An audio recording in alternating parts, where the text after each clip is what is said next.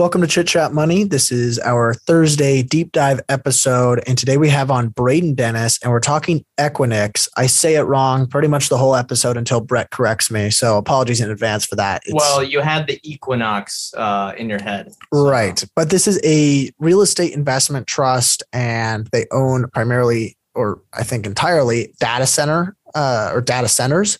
So or the you real can estate already around, real estate around the data data center, stuff like that. Right. You can guess sort of the tailwind that they've had, and they, they really have been a strong compounder. And Braden goes into that. Uh, and we also go into a little bit about his business that he talks about. And it's actually pretty fascinating. fascinating. So feel free to check it out. It's stratosphere.io.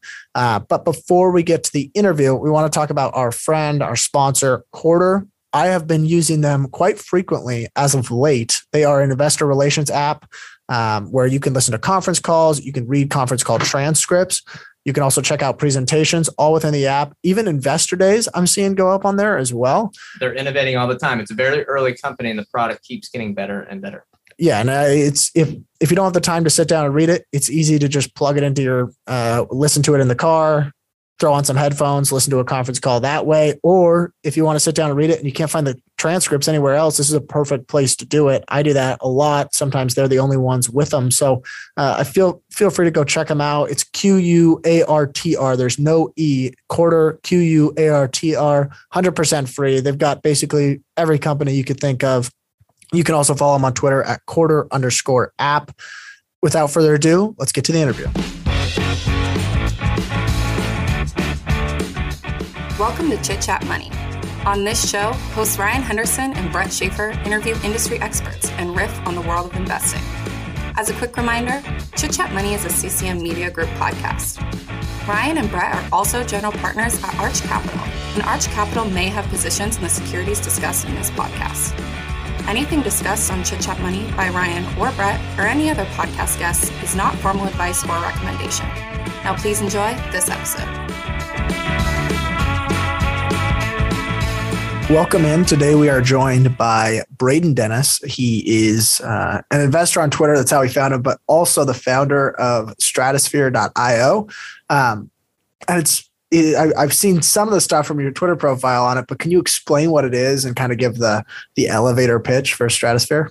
Sure thing. It is a web based financial data platform, and so we bring in all the company fundamentals, ten years of historical data really nice, beautiful data visualizations.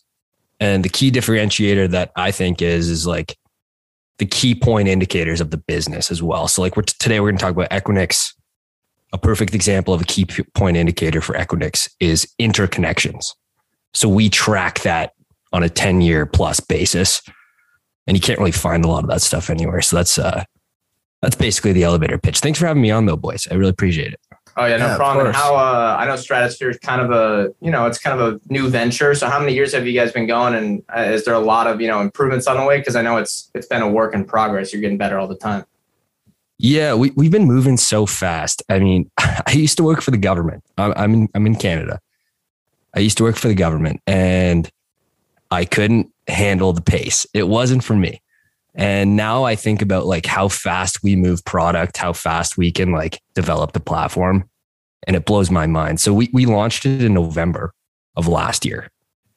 And here we are, you know, it's June 14th recording today. So it's been uh, less than a year.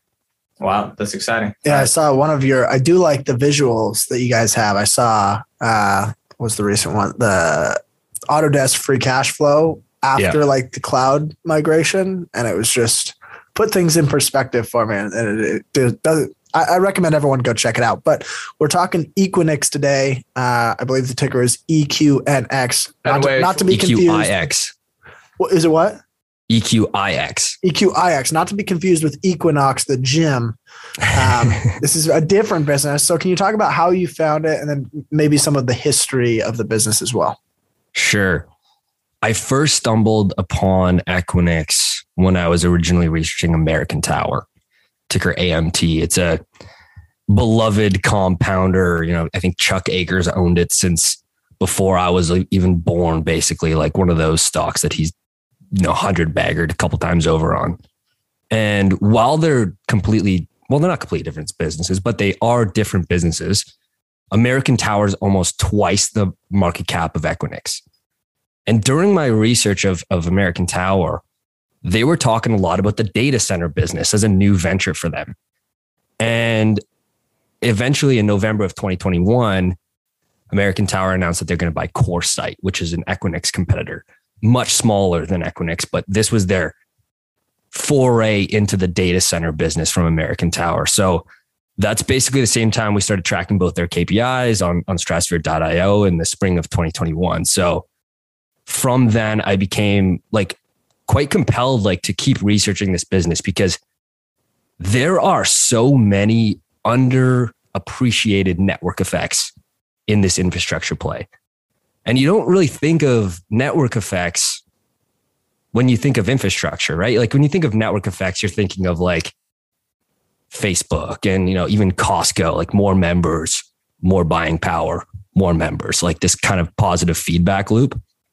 And when you have more co-location and more interconnection, which we can get into, the actual product becomes so much better. And so I became pretty fascinated with this business. And uh, yeah, that's that's how I kind of stumbled into it. Okay. And then you want to go through some of the history to give people some context on where they are and how they got to where they are today? Yeah, yeah, sure thing. So it is like perhaps immeasurable, but in my view, it's one of the most overlooked, least understood, least talked about large caps, from my opinion. I mean, you guys are on Twitter as well. You don't see much on Equinix, right? And it's a 65 billion market cap company. And keep in mind, this is off a 22% drawdown as of like today. And so it is a digital infrastructure company founded in Silicon Valley in 98, 1998 by Jay Adelson and Al Avery, who were, they were working at a digital equipment corporation and eventually it got acquired by Compaq. So if you remember Compaq, the one with the Q at the end, that was in the late 90s. Immediately, these guys started working on something called Equinix. And so I was, I was in preparation of this. I was, I was watching an interview with Jay Adelson, and he talked about the internet being the complete wild west, right? Like, and it was. I mean, if you guys remember back then, it was completely the wild west. And there was no infrastructure set up for real commercialization of, of commerce. Like it was just a place for nerds and hobbyists to hang out. It was not actually properly set up for this commercialization that's become. So they knew they had to take on this project and they, they felt quite compelled. And so they actually went public like right away because that's what was hot back then, right? Like if you think about that era, everything went public. If it was if it was internet related, go public, cash out huge. Doesn't matter what your company does. If it's dot .com, if it's internet infrastructure, your company's worth a lot of money at this time. So the company went public in August of 2000. Was it essentially the same business or, or same model that it is today? I mean, obviously it's bigger, but uh, like it, they were doing the exact same thing. They were setting up infrastructure for connectivity around the world. And I know that's a broad statement, but to answer your question, like really simply, no, it's changed a lot like what they focus on now today and like huge growth engine for them is like the hyperscaler cloud businesses, which didn't exist back then. Right. So it's it's changed in a way like they've they've introduced like this this thing called the fabric, which does they can do like digital connection. Um, whereas before back then it was mostly like metal, providing metal for the servers uh, in, in actual data centers and an actual connectivity between uh, the open internet. So it's it's changed quite a bit. Okay. So they went public in 2000 um, at four dollar, uh, four hundred and twenty dollars a share. In 2003, the stock traded for as low as three dollars. It was actually two dollars and ninety cents, and so it was absolute destruction um, post IPO. Okay, and is there any other important metrics or not metrics? Excuse me, any other important events in their history until we get to kind of the hyperscale era uh, because the, that's the next topic I, I have. I think from then, like, I mean, it changed so much. I mean, I, I was pretty well too young to really know for for the most part how the internet was changing, other than like, you know, all of a sudden You come home from school and you can play video games on the internet. Um, and so, of course, so much changed in, in terms of connectivity. One of the biggest things and changes that kept happening is speeds, reducing latency. And they still talk about this to this day, right? There's the next phase of reducing latency in 5G and more connectivity at the edge. And this is this is what Equinix works on a lot today. But over time, consistently, the reduction in latency, the ability for us to have this podcast conversation in real time. Like there's no delay. It's it's it's wonderful. And so there had to be so many iterations, not only on the software side, but in actual infrastructure and connectivity. And Equinix has been a really big part of that. Okay. And the first thing you look at their website, you see that they highlight the three huge customers, which is Google Cloud, Amazon Web Services, and Microsoft Azure. And those are monster businesses that provide a ton of demand.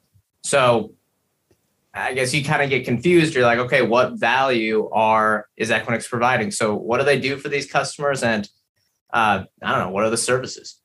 Yeah, yeah, good question. And I, I know it's like, okay, I get it. You know, they're they're providing services, infrastructure services to the big three hyperscaler giants, and you're like, that's got to be good, right? Like, you know, you see an AWS logo, you see an Azure logo, and you're like, uh, where do I sign up? Where do I buy shares? Um, and the reality is, is that it is has become a very important driver for this business. And there's something under the surface, and what I was hinting at before with this underlying network effect that is really driving a lot of value for this company and their customers. So, yes, if you want to be close to Azure, you want to be close to AWS, and you want to be close to Google Cloud Platform, and of course, there's there's others as well. You can co-locate in the same facilities as them and have direct private connections to these hyperscalers. Again, reduces latency. It, it has this instant connectivity. And so this is this is really important for them. So not only housing those companies is big business for them, but as companies look at hybrid clouds, moving more workforce to public and hybrid clouds, from uh, from private workloads. This is big business for them. So at the core, Equinix sells three things. Okay, it's really simple. This is their th- their three value propositions that they give their customers: space, power, and interconnectivity. Okay, so space is pretty obvious. It's literally like square footage. Um, power is to run the digital infrastructure and provide the cooling in these facilities. So power is about 12%, very steady, but 12% of their total operating costs. And interconnection, which is again, this direct private passage inside of co-location that gives their customers direct connectivity. Again, this is this is huge, right? Like the more you have inside those facilities, the more access you have to the Azure, the AWS, and the GCPs, the better that your your entire stack is going to run. This episode is brought to you by La Quinta by Wyndham. Here you are, miles from home and ready to start your vacation. Good thing you're staying at La Quinta by Wyndham. They have free high-speed Wi-Fi to stream all your favorite movies. And in the morning, get fresh waffles with their free bright side breakfast. Or squeeze in a workout at their fitness center. Either way, you're ready to conquer the day. Tonight, La Quinta. Tomorrow, you triumph. Book your stay at lq.com. This episode is brought to you by Shopify. Forget the frustration of picking commerce platforms when you switch your business to Shopify, the global commerce platform that supercharges your selling wherever you sell. With Shopify, you'll harness the same intuitive features, trusted apps, and powerful analytics used by the world's leading brands. Sign up today for your $1 per month trial period at shopify.com slash tech, all lowercase. That's shopify.com slash tech. This episode is brought to you by La Quinta by Wyndham. Your work can take you all over the place, like Texas. You've never been, but it's going to be great because you're staying at La Quinta by Wyndham. Their free bright side breakfast will give you energy for the day ahead. And after, you can unwind using their free high speed Wi Fi. Tonight, La Quinta. Tomorrow, you shine. Book your stay today at lq.com. Okay, correct me if I'm wrong here because I want to do an example. You used we're using Zoom video to record this podcast, and the latency is really strong, would they go directly to Equinix and say we can get you close to AWS and that would help with this and make them better than say Cisco or well Microsoft Teams is right with Azure, but any other competitors is that is that correct? You got it. That is the big value proposition. And so about 33%, uh, I can check, 33% of revenues is from enterprises like your example, saying we need interconnection, we need better speeds, we need our global software stack to be, you know, fast anywhere in the world. And so Equinix can provide that. And is there limited space among the data centers? Does that give them any sort of pricing power when uh, I'm just trying to imagine an actual data center. There can't be that much Equinix hardware unless it's not hardware uh, uh, within there. Is that is that is that close to being correct at all? Yeah. Okay. So I guess I can step back in a couple ways on, on answering that. So Equinix owns like the shell of the building. They own the power and cooling equipment. They own the exchanges and cross connects and networking equipment between customers to interconnect. The customer owns the servers and the cabinets, um, the storage and networking equipment inside of the facility is owned by the customer. Okay. And so, yeah, does that maybe that clears it up a bit? That does clear it up because it is. Uh, I think all right. Hopefully, a lot of listeners. It is a real estate investment yes. trust in the end. Like that's it, really that's what the true. business is. Okay. Um, it's interesting. We talked about this kind of before the show or before we hit record, but you, you think about the internet, you really take for granted the physical side yep. of what's going on. Um, and so I, I think we're going to go through, uh, you kind of just touched on it a little bit, but let's go through each of Equinix's business lines. Um, do you want to start with the data centers and kind of maybe maybe provide a little more context around what that is, including like their footprint and the the uh, the co-location centers or services? Yeah, let's do that. Let's talk about like where they are now and the scale and basically like their different segments. So in terms of data centers, they have 244 data centers as of their latest quarter. And so these are gigantic facilities. So we're talking about a like very significant uh, footprint. Okay. So 244 data centers 69 global markets, 30 countries. And so they are in everywhere they need to be to provide their network, but they're also in every major city center. So every major city center in the world, Equinix has a footprint right now. Um, their customers are basically a, a wide range, but anything from telcos, mobile providers, cloud IT service infrastructure, uh, digital media content providers, which is a bit of a black box, that segment. Uh, financial services is a big one, right? Again, because we're talking about this thing that you take for granted. The internet has become such a phenomenal thing that just you take for granted that it just works, right? Like it just works. You don't ask any questions and you take it for granted. And what we don't recognize is that there's literally this global network of infrastructure, whether it be the actual cables that go between them, uh, this fly that is bouncing around in front of my face right now, or the uh, the actual data centers. And so um, those are their main customer segments. Now, today they have nearly 430,000 interconnections.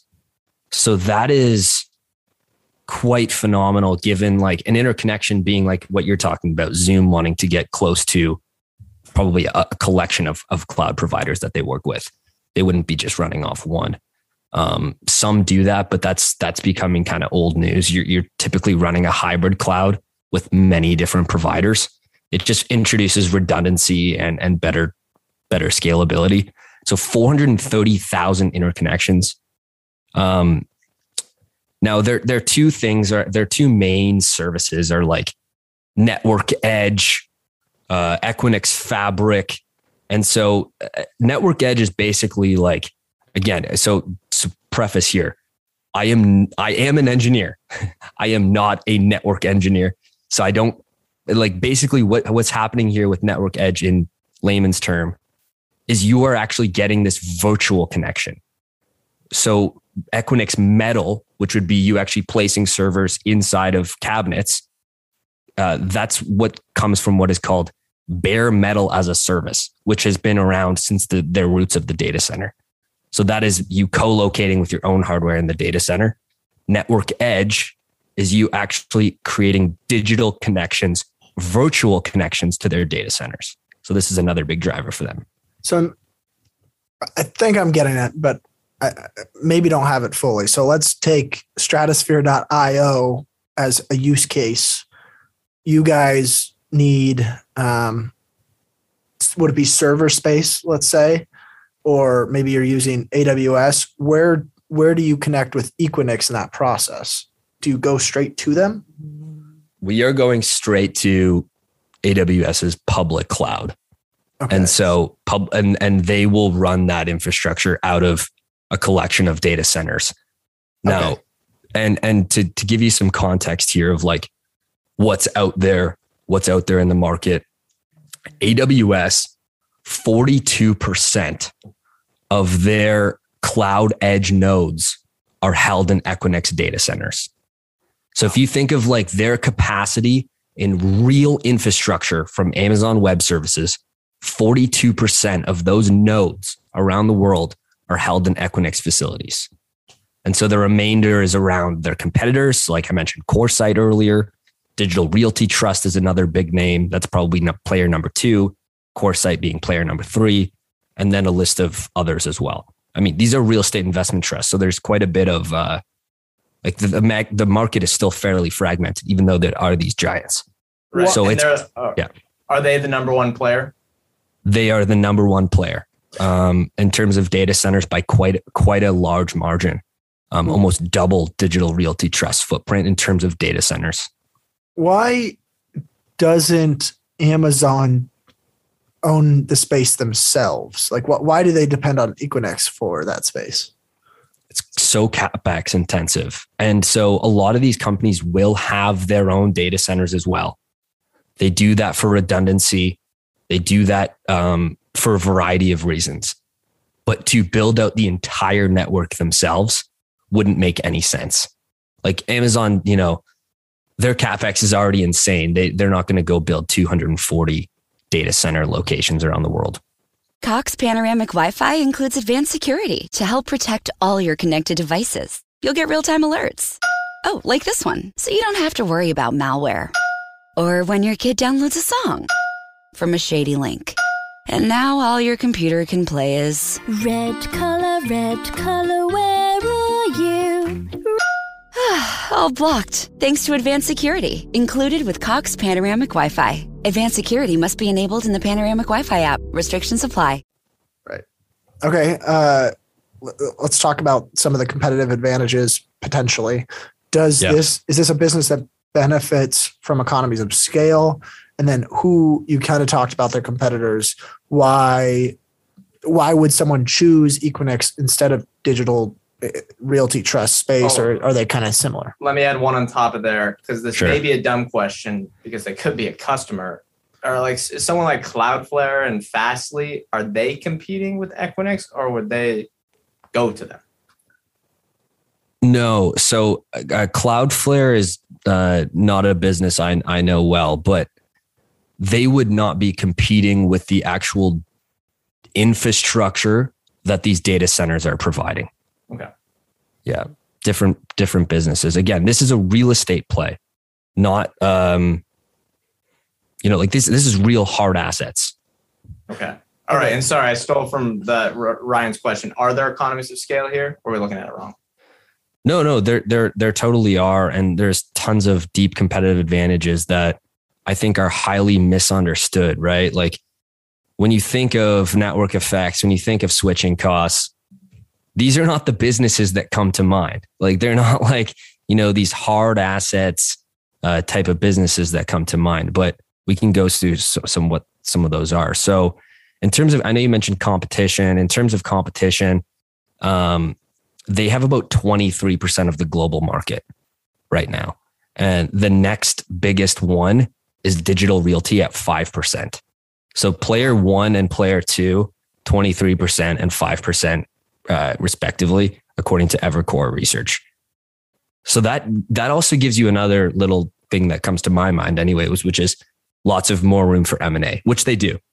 They do lots of M and A, um, and you can tell it's very fragmented.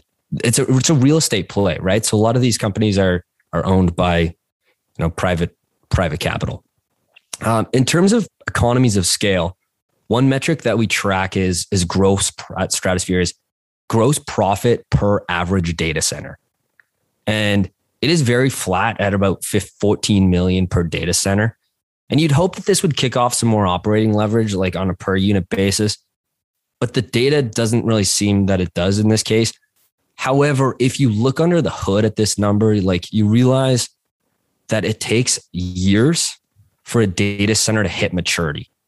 Um, and so the the, re, the the fact that they've grown that that data center count so fast and maintained uh, that it's positively impacting the bottom line is pretty impressive. It's kind of like a Costco. Like it takes many years for each warehouse in Costco to hit maturity in terms of paying members. Um, now, on the operating expense side, there are some economies of scale, but it does stay pretty static. You know, like their high cost, their high line item costs are power, uh, labor, and maintenance, to name a few. And those are pretty static per data center. Like those are not something that you're you're really getting an economies of scale from. So hope that answers your question a little bit. In terms of network effects, we talked about interconnection. Know, if you their service gets better the more co-location they have and the more customers they have.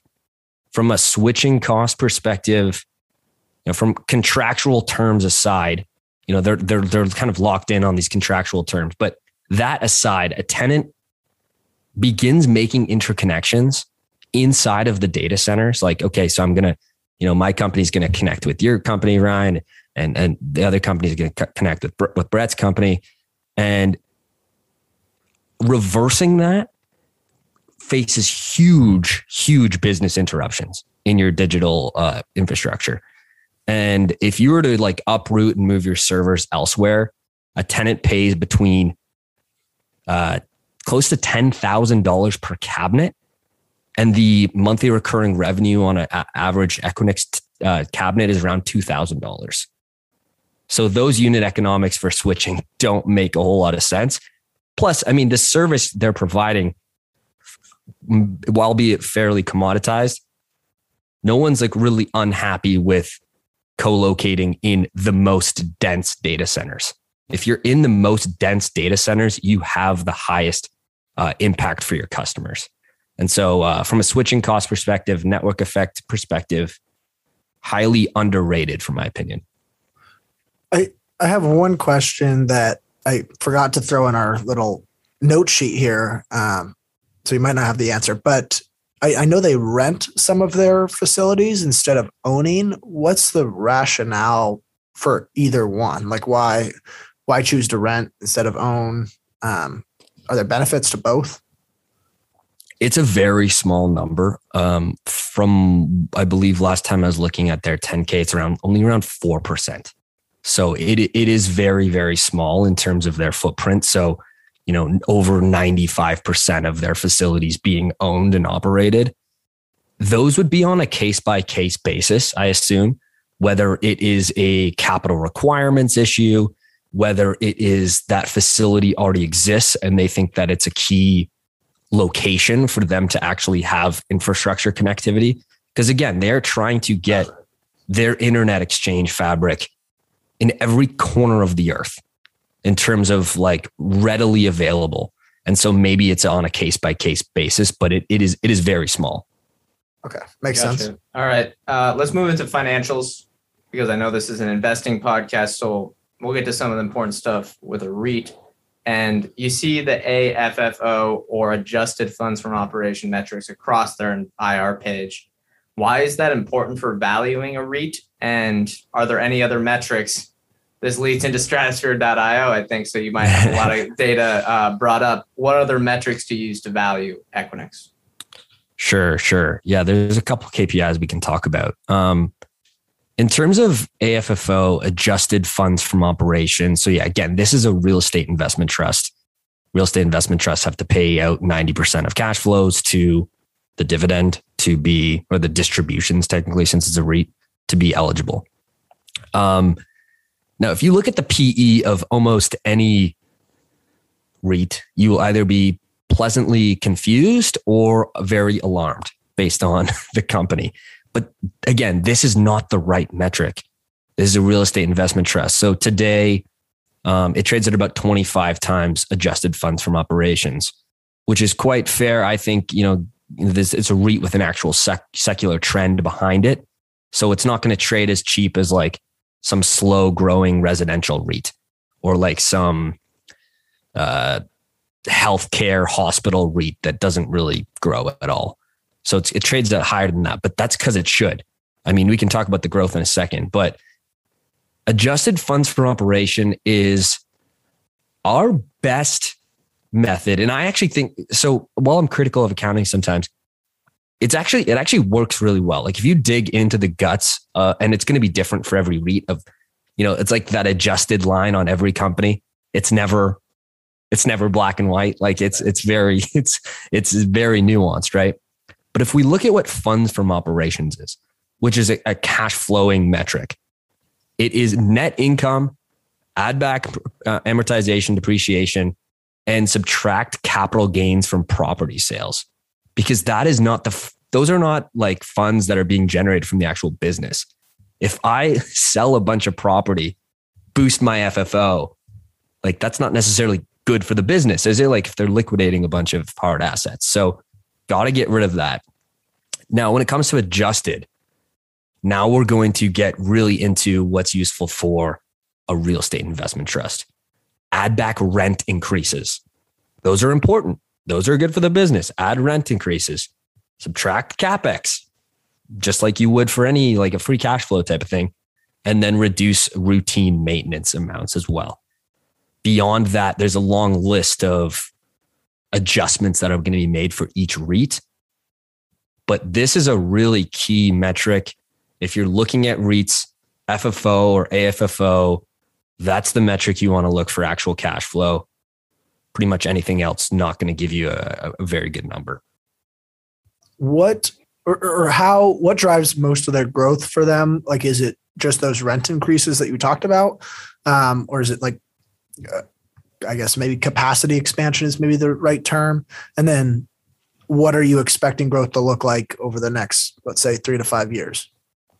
Yeah, good question. So there's a couple things at play in terms of their growth. Um, they do have pricing power, um, which is always nice. They are increasing that data center count. So it's gone up to 240 data centers. Just like five years ago, that was in the mid hundreds. So you can give you, it can give you a real context of like, they are really growing out this network. Um, and each, each one incrementally adds to profitability, which is also nice.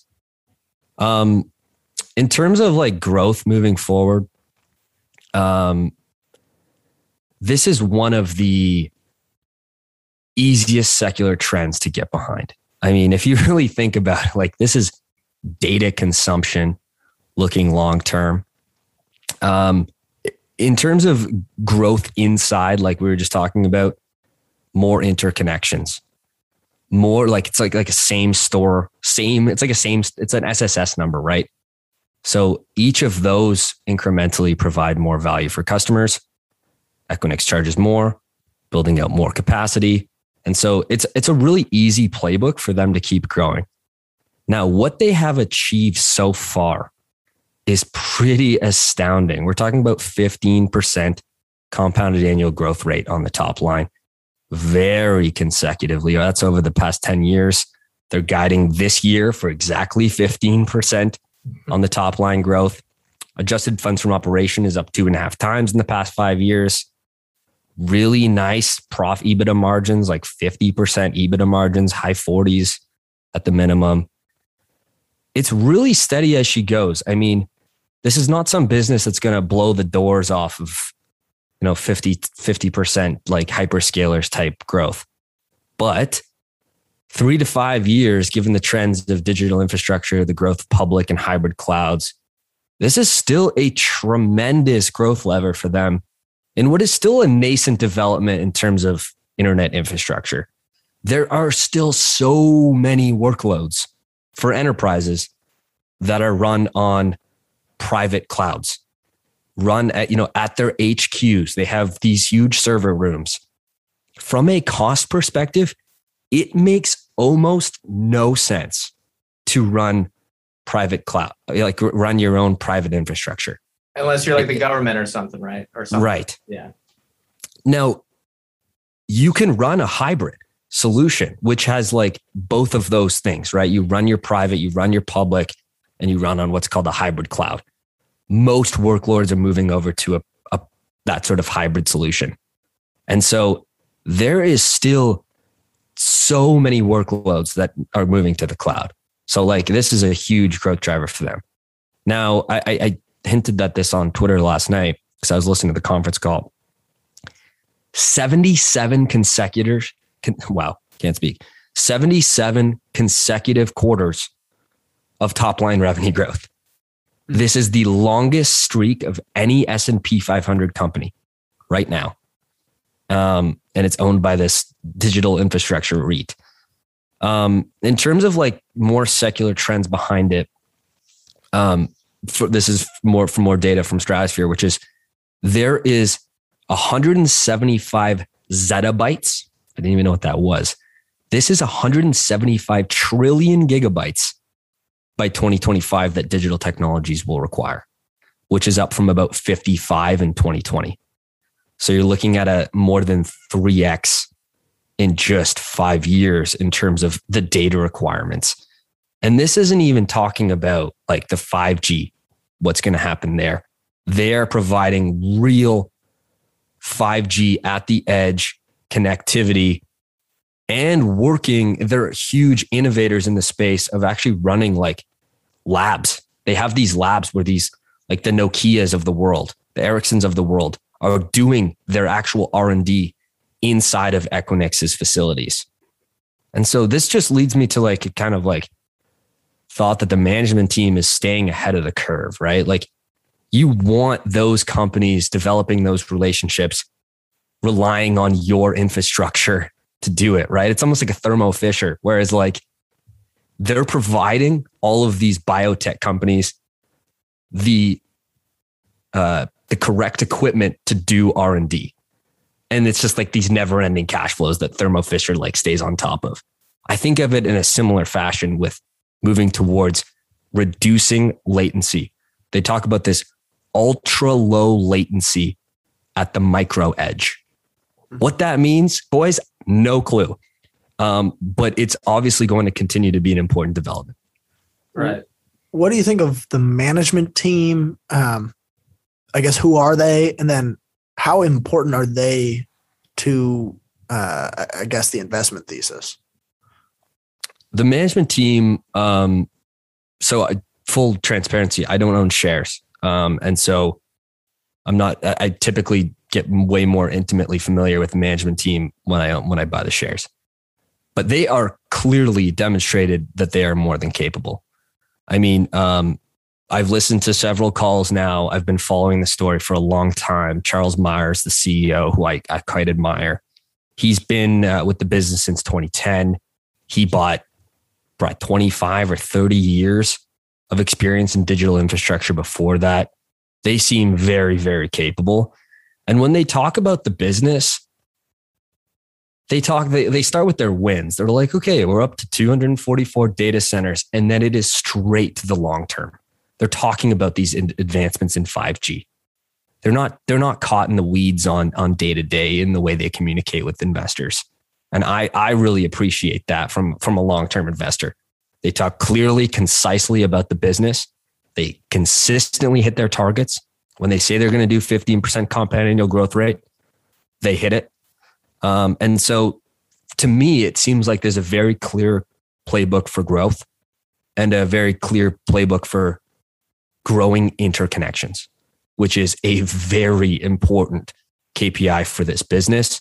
It's key to their moat. It introduces network effects and switching costs, and uh, ultimately provides a much better service. The more interconnections they have, the better the actual service is inside of their locations. Gotcha. And I know you did some, uh, you posted on Twitter any questions we should ask. And there was some responses. They were pretty deep, like uh, specific ones. Did you want to hit any of those two? I know there's one about energy generation and then about a 5G infrastructure lab in Dallas. Are those important at all, or should we skip to the next question? Yeah, the, the Dallas one is cool. I, I was just talking about that uh, a second ago. It's pretty awesome that they they have this right. They're providing a playground for these 5G companies to do real R and D, which is amazing.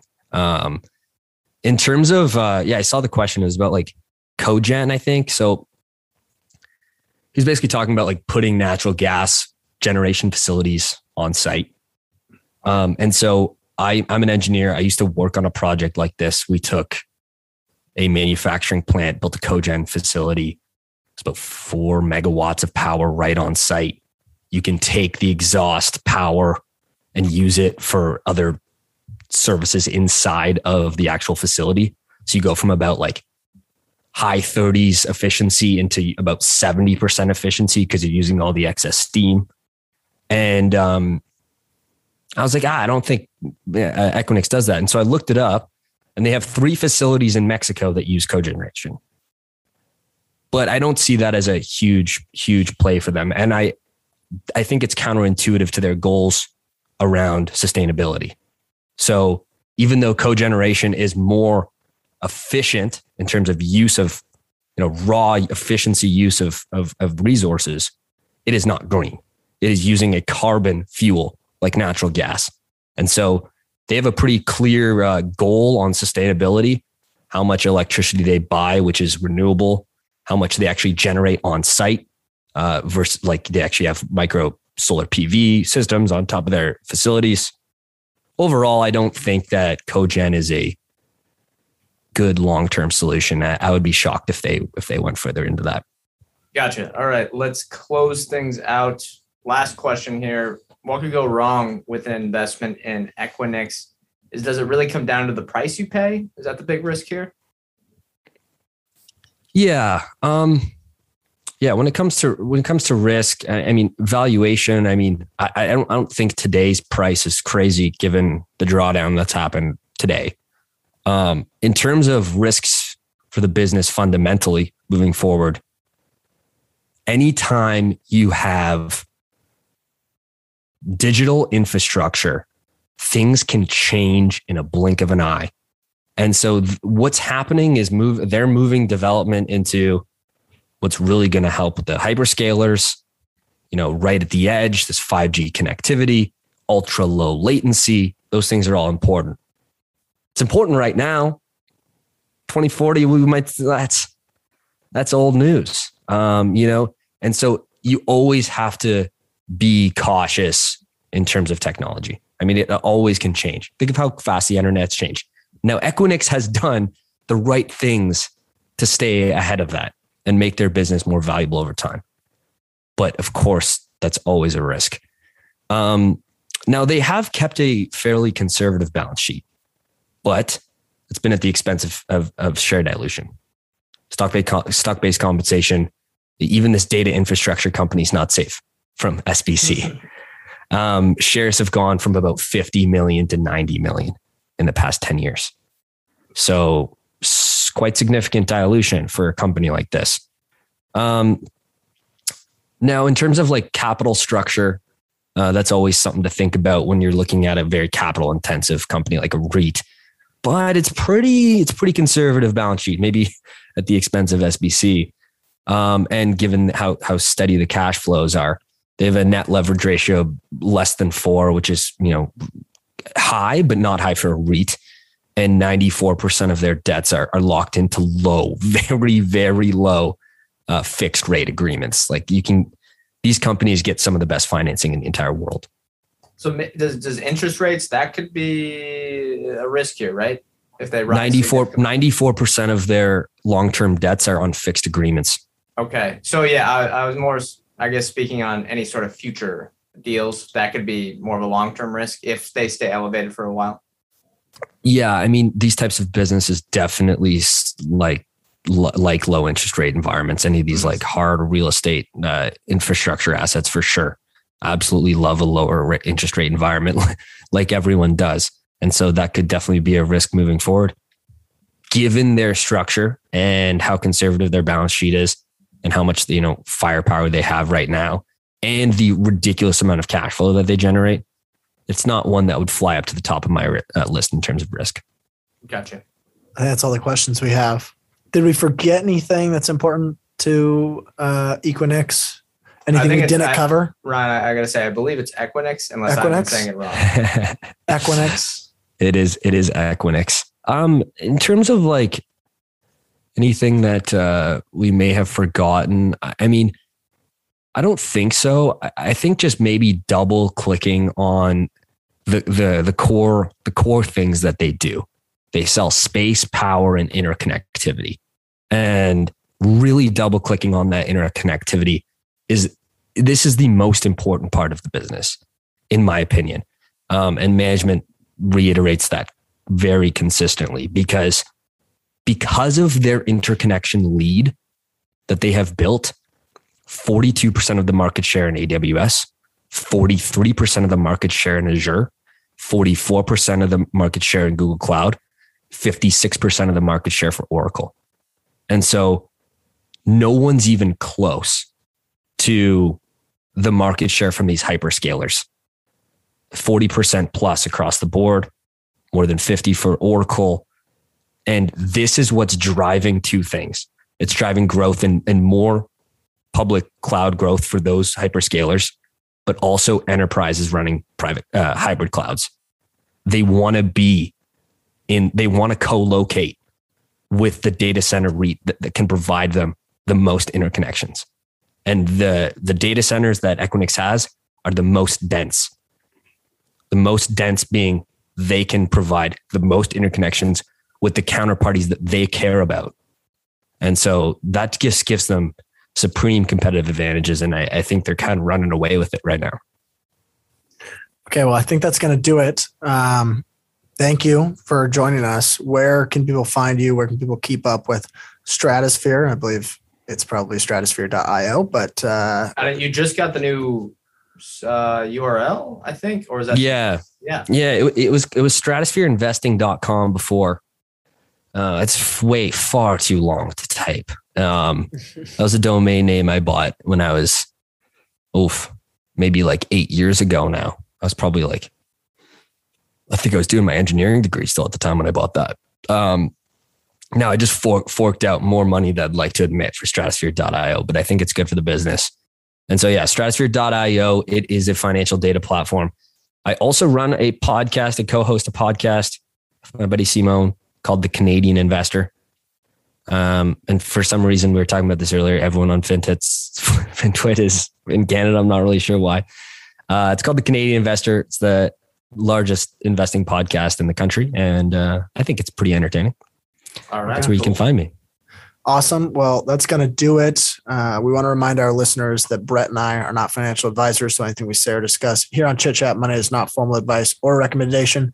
We are, however, general partners at Arch Capital, so clients may have positions in the securities discussed in this podcast. Thank you all for listening. Thanks to Braden for coming on. Feel free to check out stratosphere.io or follow him on Twitter. We will see you guys next time.